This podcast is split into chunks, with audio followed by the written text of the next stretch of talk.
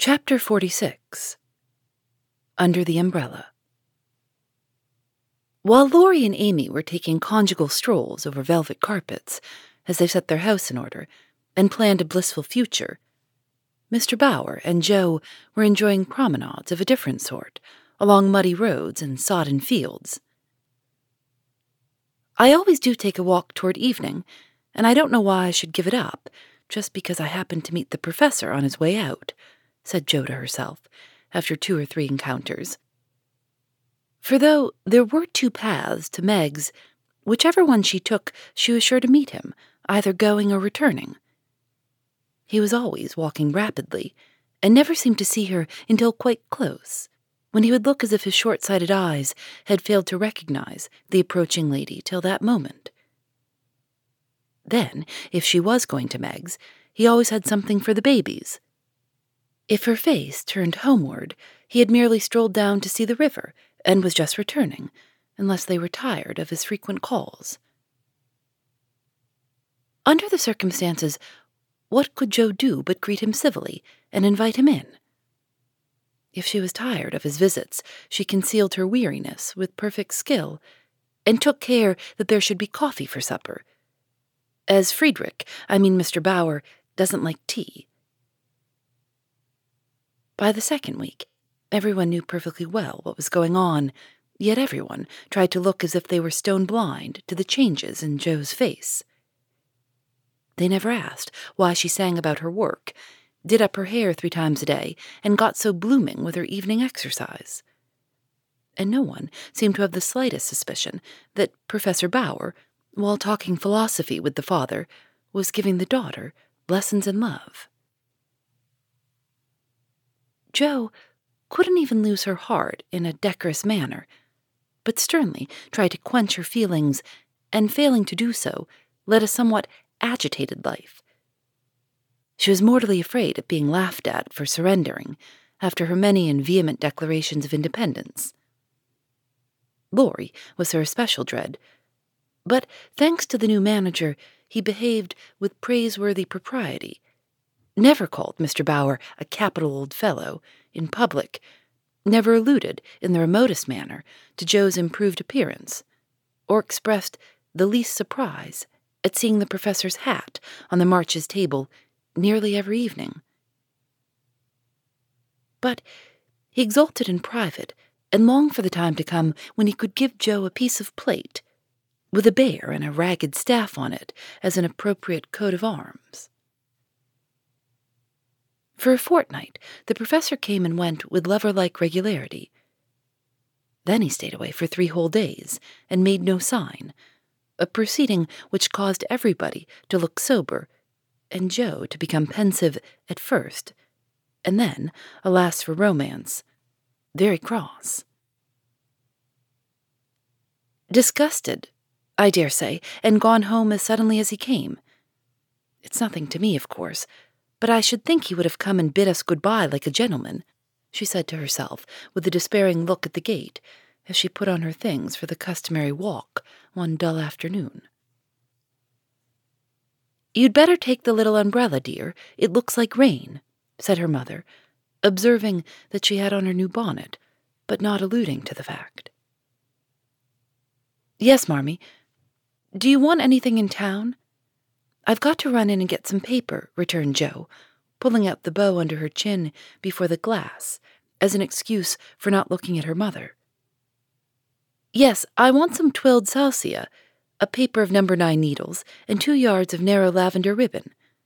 Have you got your thick boots on and something warm under your cloak? I believe so, answered Jo, absently. If you happen to meet Mr. Bhaer, bring him home to tea. I quite long to see the dear man, added Mrs. March. Jo heard that, but made no answer, except to kiss her mother and walk rapidly away, thinking with a glow of gratitude, in spite of her heartache. How good she is to me. What do girls do who haven't any mothers to help them through their troubles? The dry goods stores were not down among the counting houses, banks, and wholesale warerooms where gentlemen most do congregate.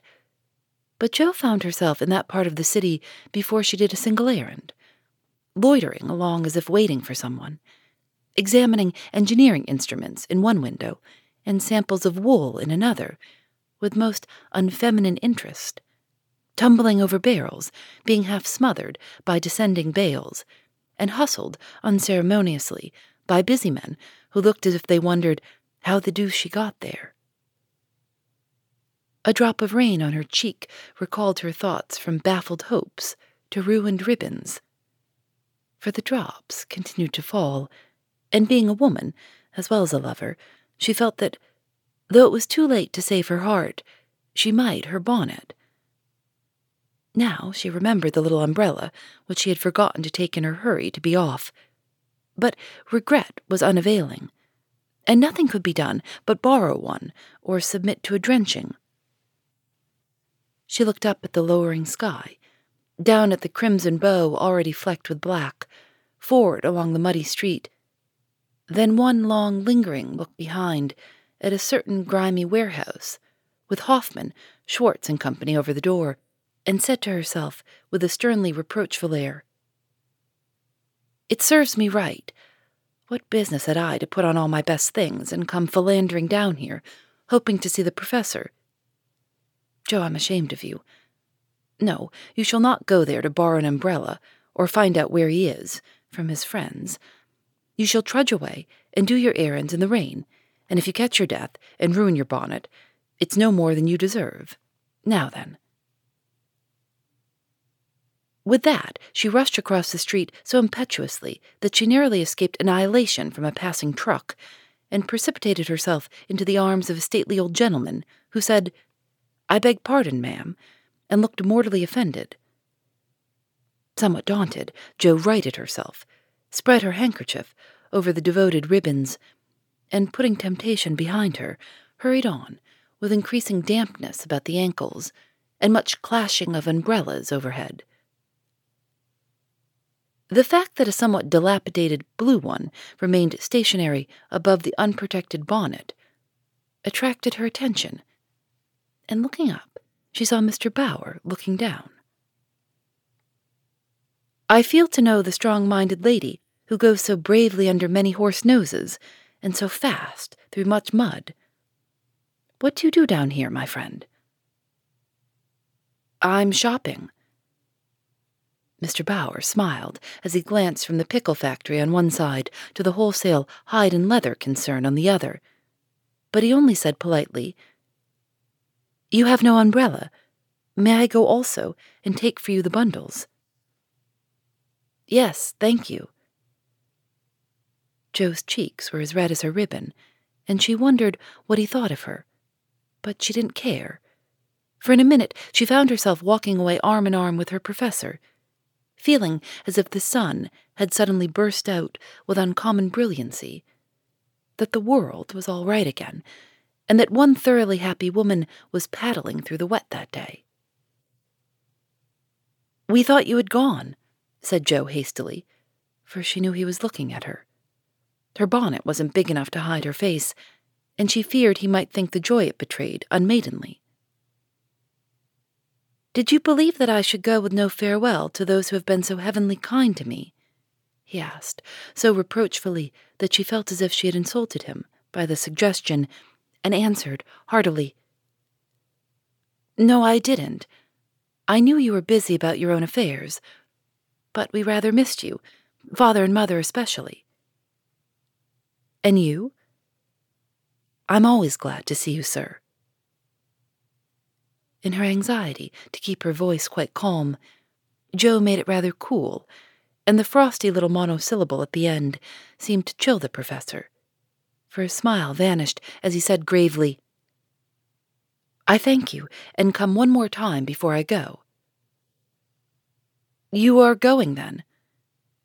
I have no longer any business here. It is done. Successfully, I hope, said Jo, for the bitterness of disappointment was in that short reply of his. I ought to think so, for I have a way open to me by which I can make my bread and give my younglings much help. Tell me, please. I'd like to know all about the, the boys, said Jo eagerly. That is so kind. I gladly tell you. My friends find me a place in a college, where I teach as at home, and earn enough to make the way smooth for Franz and Emil. For this I should be grateful, should I not? Indeed, you should. How splendid it will be to have you doing what you like, and be able to see you often, and the boys, cried Jo, clinging to the lads as an excuse for the satisfaction she could not help betraying. Ah, but we shall not meet often. I fear this place is at the west. So far away. And Jo left her skirts to their fate, as if it didn't matter now what became of her clothes or herself. Mr. Bhaer could read several languages, but he had not learned to read women yet.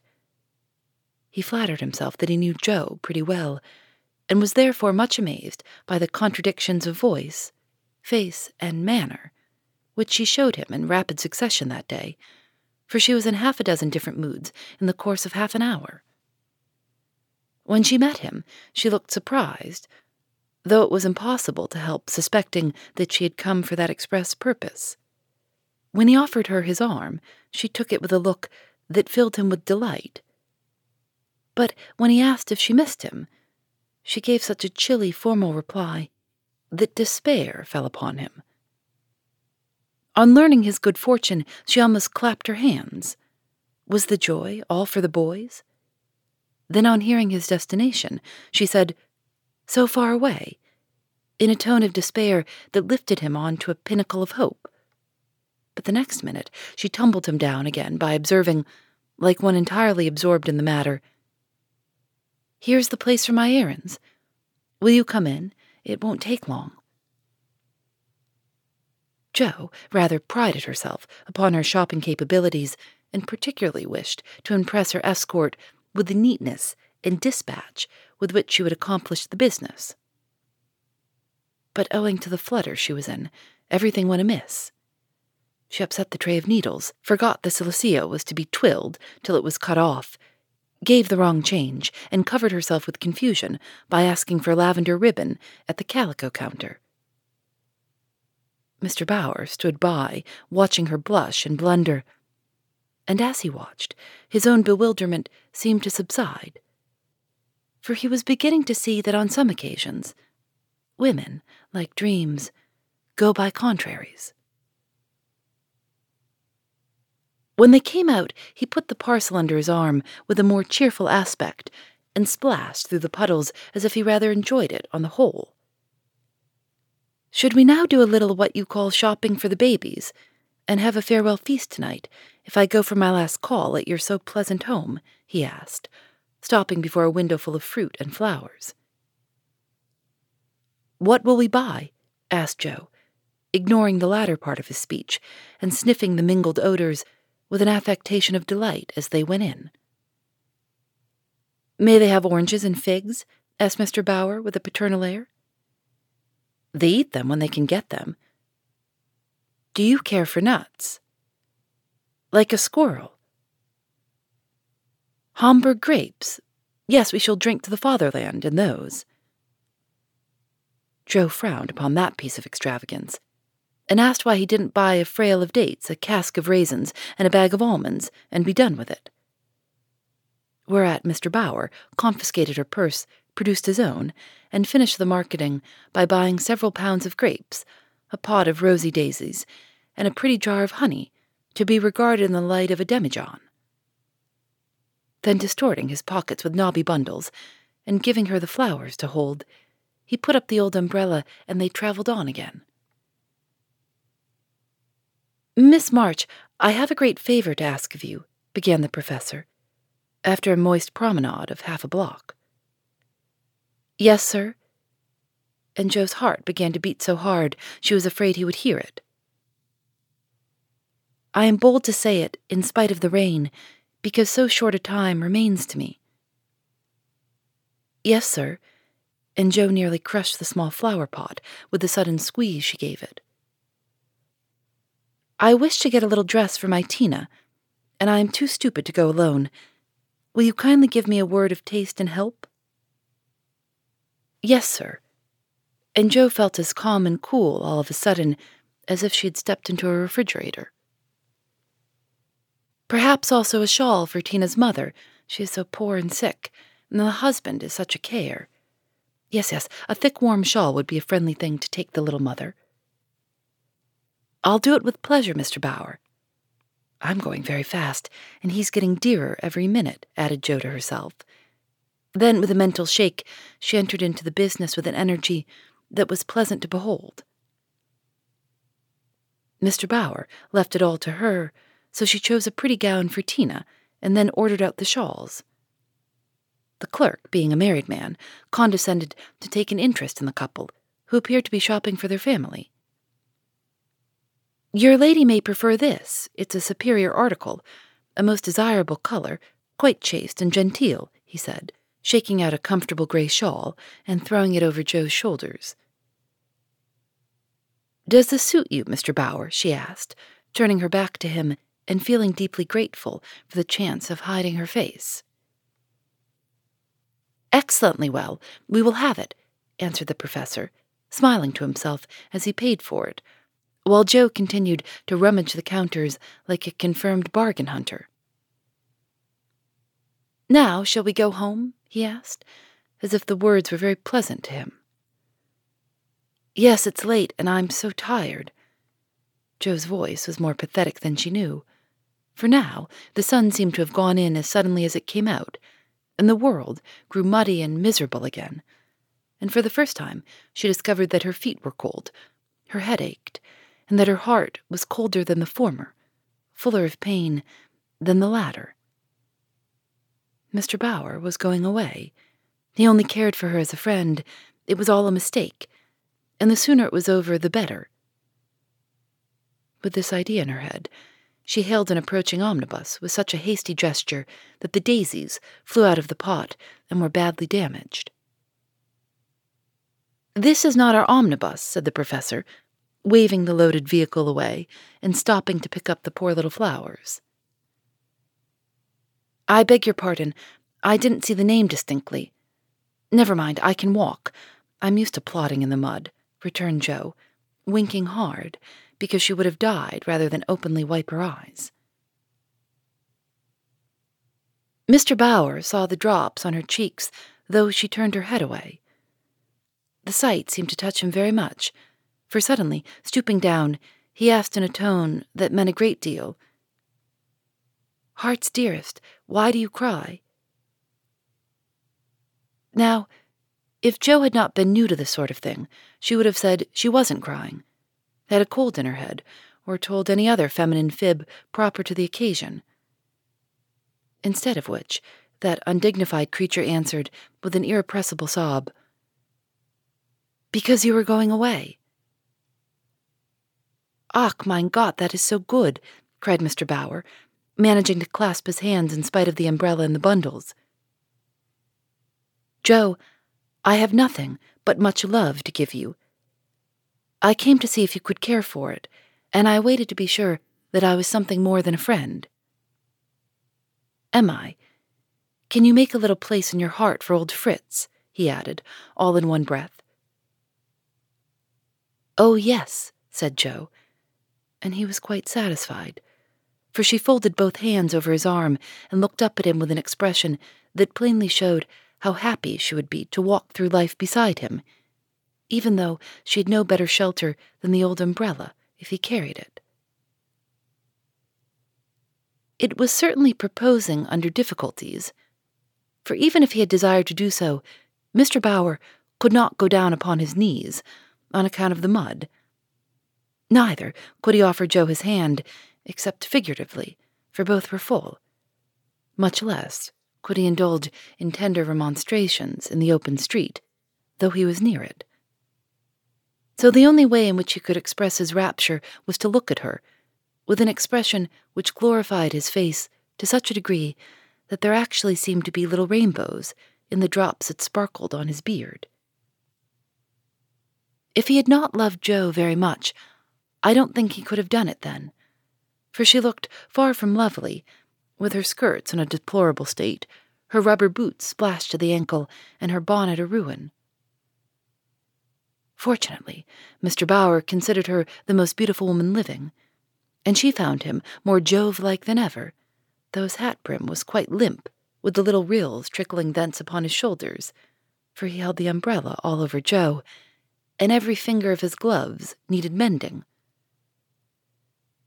Passers by probably thought them a pair of harmless lunatics, for they entirely forgot to hail a bus and strolled leisurely along. Little they cared what anybody thought, for they were enjoying the happy hour that seldom comes but once in any life. The magical moment which bestows youth on the old, beauty on the plain, wealth on the poor, and gives human hearts a foretaste of heaven. The professor looked as if he had conquered a kingdom, and the world had nothing more to offer him in the way of bliss. While Jo trudged beside him, feeling as if her place had always been there, and wondering how she ever could have chosen any other lot. Of course, she was the first to speak, intelligibly, I mean, for the emotional remarks which followed her impetuous, oh yes, were not of a coherent or reportable character. Friedrich, why didn't you? Ah, heaven, she gives me the name that no one speaks since Minna died, cried the professor pausing in a puddle to regard her with grateful delight. I always call you so to myself. I forgot, but I won't unless you like it. Like it? It's more sweet to me than I can tell. Say thou also, and I shall say your language is almost as beautiful as mine. Isn't thou a little sentimental? Asked Jo, privately thinking it a lovely monosyllable. Sentimental?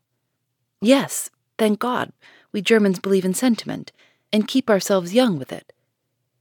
Your English you is so cold. Say thou, heart's dearest, it means so much to me, pleaded Mr. Bhaer, more like a romantic student than a grave professor. Well, then, why didn't thou tell me all this sooner? Asked Jo bashfully. Now I shall have to show thee all my heart, and I so gladly will, because thou must take care of it hereafter. See then, my Jo. Ah, the dear funny little name. I had a wish to tell something the day I said good-bye in New York, but I thought the handsome friend was betrothed to thee, and so I spoke not. Wouldst thou have said yes, then, if I had spoken? I don't know. I'm afraid not, for I didn't have any heart just then. Psh, that I do not believe. It was asleep till the fairy prince came through the wood and waked it up. Ah, well. Yes, the first love is the best, but be so contented, for I never had another. Teddy was only a boy, and soon got over his little fancy, said Jo, anxious to correct the professor's mistake. Good, then I shall rest happy, and be sure that thou givest me all, I have waited so long. I am grown selfish, as thou will find, Professorine. I like that, cried Jo, delighted with her new name. Now tell me what brought you at last, just when I wanted you. This. And Mr. Bhaer took a little worn paper out of his pocket. Jo unfolded it and looked much abashed, for it was one of her own contributions to a paper that paid for poetry which accounted for her sending it an occasional attempt. How could that bring you? she asked, wondering what he meant. I found it by chance. I knew it by the names and the initials, and in it there was one little verse that seemed to call me. Read and find him. I will see that you not go in the wet. In the garret. Four little chests all in a row, dim with dust and worn by time, all fashioned and filled long ago by children now in their prime. Four little keys hung side by side with faded ribbons, brave and gay, when fastened there with childish pride, long ago on a rainy day. Four little names, one on each lid, carved out by a boyish hand, and underneath there lieth hid histories of the happy band once playing here and pausing oft, to hear the sweet refrain that came and went on the roof aloft in the falling summer rain. Meg on the first lid, smooth and fair, I look in with loving eyes, for folded here, with well known care, a goodly gathering lies. The record of a peaceful life, gifts to gentle child and girl, a bridal gown, lines to a wife, a tiny shoe, a baby curl. No toys in this first chest remain, for all are carried away, in their old age, to join again in another small Meg's play. Ah, happy mother, well I know, you hear like a sweet refrain, lullabies ever soft and low in the falling summer rain. Jo on the next lid, scratched and worn, and within a motley store of headless dolls, of schoolbooks torn, birds and beasts that speak no more. Spoils brought home from the fairy ground, only trod by youthful feet. Dreams of a future never found, memories of a past still sweet. Half writ poems, stories wild, April letters warm and cold, diaries of a wilful child, hints of a woman early old. A woman in a lonely home, hearing like a sad refrain Be worthy, love, and love will come in the falling summer rain. My Beth, the dust is always swept from the lid that bears your name as if by loving eyes that wept, by careful hands that often came. Death canonized, for us one saint, ever less human than divine, and still we lay with tender plaint. Relics in this household shrine, the silver bell, so seldom rung, the little cap which last she wore, the fair, dead Catherine that hung. By angels born above her door, the songs she sang without lament, in her prison house of pain, forever are they sweetly blent with the falling summer rain. Upon the last lid's polished field, legend now both fair and true, a gallant knight bears on his shield, Amy, in letters golden blue. Within lie snoods that bound her hair, slippers that have danced their last, faded flowers laid by with care, fans whose airy tolls are past gay valentines, all ardent flames, trifles that have borne their part, in girlish hopes and fears and shames, the record of a maiden heart. Now learning fairer, truer spells, hearing like a blithe refrain, the silver sound of bridal bells in the falling summer rain. Four little chests all in a row, dim with dust and worn by time, four women taught by weal and woe, to love and labor in their prime. Four sisters, parted for an hour, none lost, only one gone before, made by love's immortal power, nearest and dearest evermore.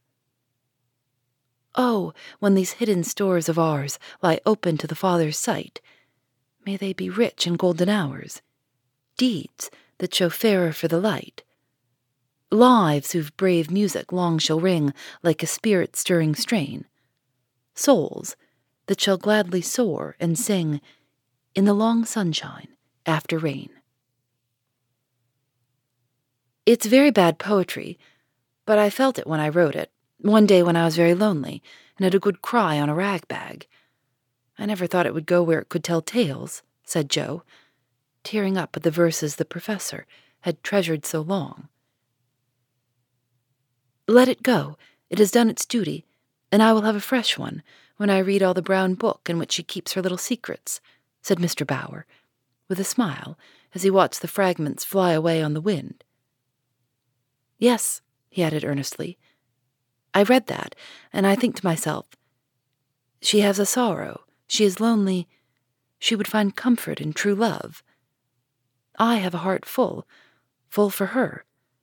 Shall I not go and say, if this is not too poor a thing to give for what I shall hope to receive, take it in God's name.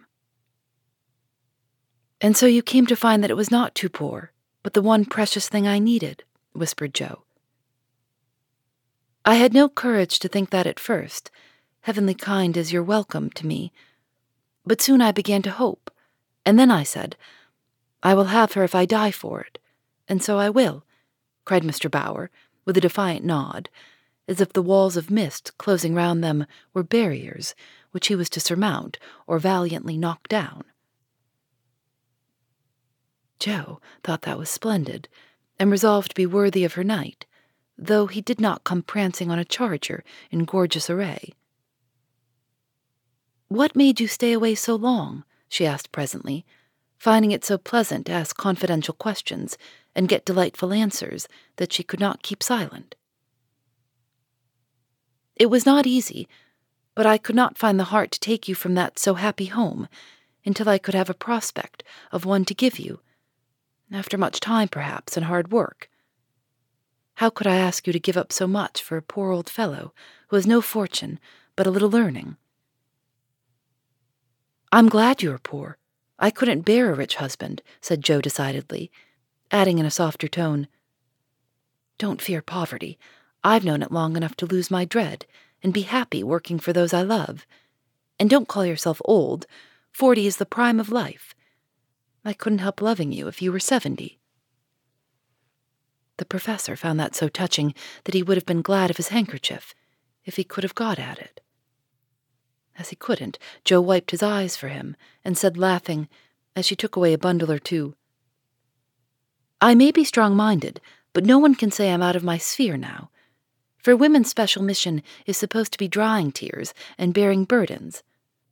I'm to carry my share, Friedrich, and help to earn the home. Make up your mind to that, or I'll never go, she added resolutely as he tried to reclaim his load. We shall see. Have you patience to wait a long time, Jo? I must go away and do my work alone. I must help my boys first, because even for you, I may not break my word to Minna. Can you forgive that and be happy while we hope and wait? Yes, I know I can, for we love one another, and that makes all the rest easy to bear. I have my duty also and my work. I couldn't enjoy myself if I neglected them even for you, so there's no need of hurry or impatience. You can do your part, out west, I can do mine here, and both be happy hoping for the best, and leaving the future to be as God wills. Ah, that gives me such hope and courage, and I have nothing to give back but a full heart, and these empty hands, cried the professor, quite overcome. Jo never, never would learn to be proper, for when he said that as they stood upon the steps, she just put both hands into his, whispering tenderly, Not empty now, and stooping down, kissed her Friedrich under the umbrella. It was dreadful, but she would have done it if the flock of draggle tailed sparrows on the hedge had been human beings. For she was very far gone indeed, and quite regardless of everything but her own happiness. Though it came in such a very simple guise, that was the crowning moment of both their lives when turning from the night and storm and loneliness to the household light and warmth and peace waiting to receive them with a glad welcome home, Jo led her lover in and shut the door. Phoebe Reads a Mystery is recorded in the studios of North Carolina Public Radio, WUNC.